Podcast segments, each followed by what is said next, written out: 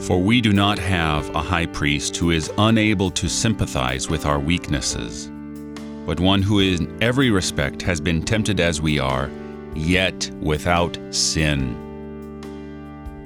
Jesus is true God, and we might assume because of that, he can't relate to us, poor, miserable creatures, created beings made out of clay and dust and the earth.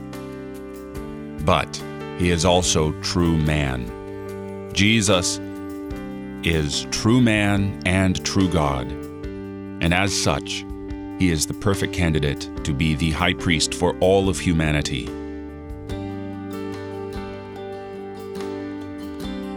He sympathizes with your weakness. He has been tempted just like you. He has been put through the wringer. He has been betrayed, denied, slandered, tried falsely, put to death unjustly.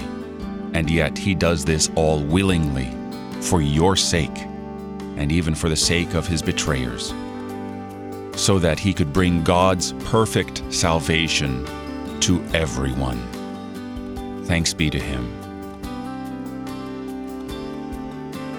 You're listening to Oratio, part of your morning drive for the soul here on Worldwide KFUO.